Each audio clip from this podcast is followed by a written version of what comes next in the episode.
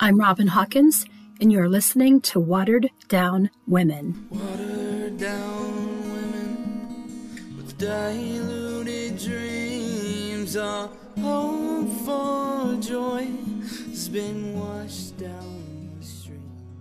The year 1930 was ushered in with little fanfare as the stock market crash had triggered the Great Depression. The world was shaken and families were devastated by a lack of assuredness, a lack of food, and an overwhelming lack of hope. During this time, millions of American workers lost their jobs, and as the employment rates dropped, the crime rates soared. Although the majority of people in the United States were suffering, the poor were hardest hit.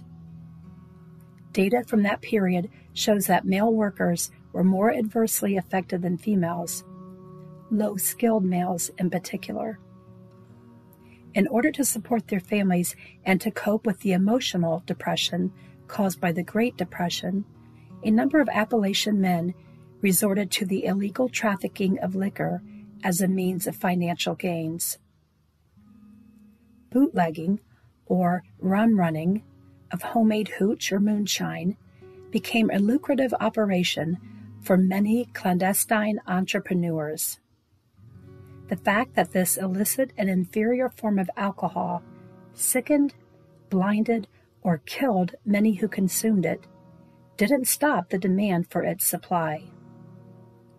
Conceivably, the man who caught the eye of Eliza Tackett might have found employment in this line of work and enticed her with the revenue earned from this vocation.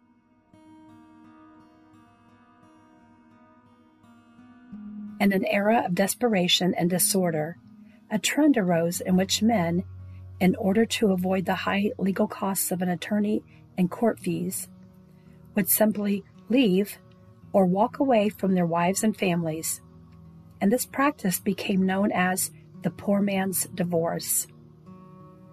Some of these men would move on to a different abandoned family, simply move in, and become the new man of the house. The fact that Jess Hall had been married twice before meeting Eliza could have been the results of actual formal and legal unions, or, and more than likely, the result of what became more and more popular at that time, and that was what we refer to as a common law marriage or cohabitation without purchasing a marriage license. Regardless of the legality of his former unions, Eliza was either smitten enough by his attention or desperate enough in her situation to agree to marry Jess Rowe Hall and leave the only life she knew in the hills of Kentucky and venture east under the erroneous promise of hope and prosperity in the state of West Virginia. Prior to the Halls moving there, First Lady Eleanor Roosevelt traveled to West Virginia and brought national attention to this impoverished region.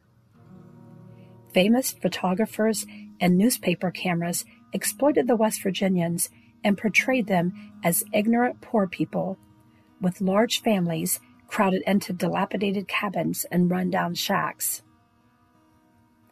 Outsiders to the area viewed most Appalachians as isolated and inbred, and photographs taken during that time pictured barefoot kids in rags and run-down lean-tos for houses.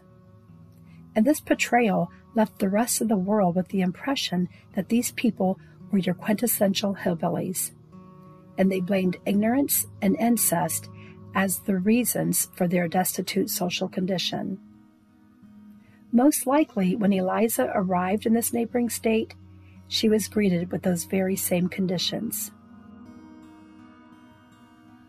The year is now 1935, and within the next few years, Eliza will give birth to six children and make countless moves between Kentucky and West Virginia under the heavy handed leadership of her husband.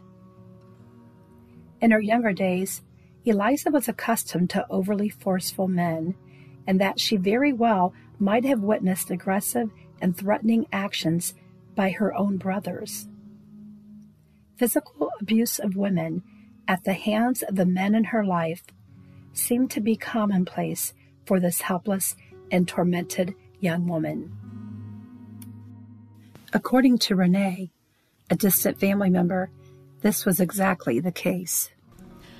Growing up in our family as a great niece of Eliza Hall's, for the life that she led and being the third wife of Jesse Hall, I can see why she just didn't think anything of it whenever he told her that he was going to kill her because my grandfather, her one of her older brothers, literally abused and beat his wife.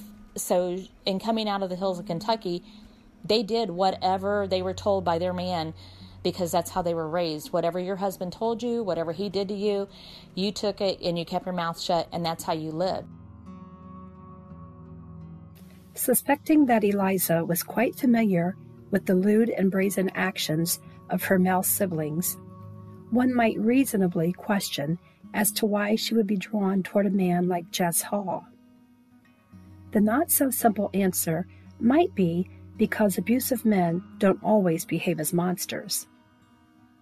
More often than not, they start out as kind, charming, and maybe even quite sensitive. But once they have their victim caught in their trap of hopelessness and despair, the mask comes off and their evil true self is revealed. Some people aren't able to comprehend how a person can remain in an abusive relationship.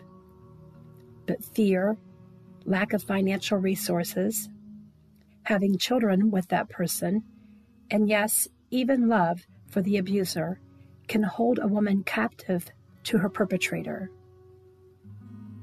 Although I am not an expert in human behavior, I am a woman, and I know enough other women to know that when a relationship goes wrong, a female often has the tendency to believe that something must be wrong with her. Eliza might have felt responsible for Jess's violent propensity.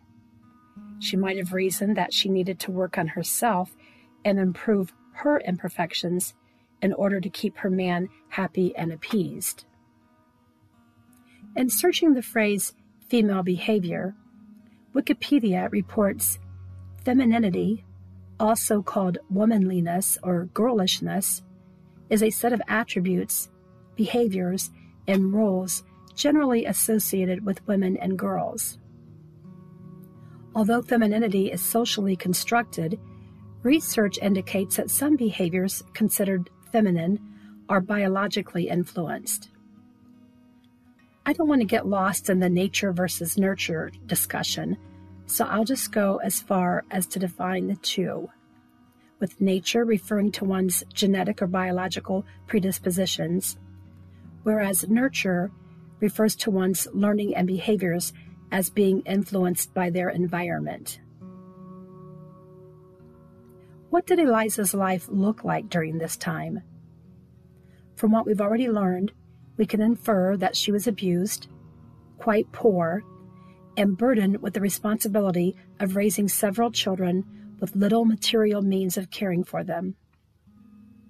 But might we believe that she still dreamed, still hoped, still imagined? And might the lyrics of one of the most popular songs of that era have captured the very thoughts in her mind and heart? Blue Moon, written by Richard Rodgers and Lorenz Hart in 1934, was a song that imagined a young woman singing rather than saying her prayers.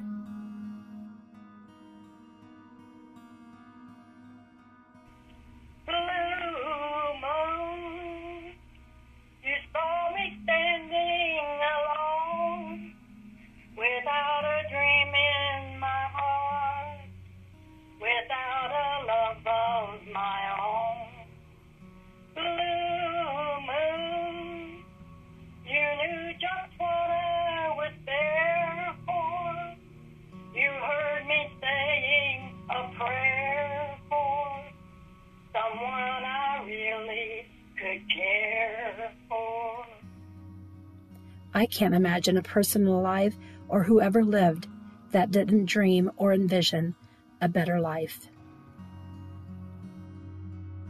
Eliza probably did dream of a more desirable life, but a harsh reality lay before her eyes as she, by the age of 30, was mother to several children.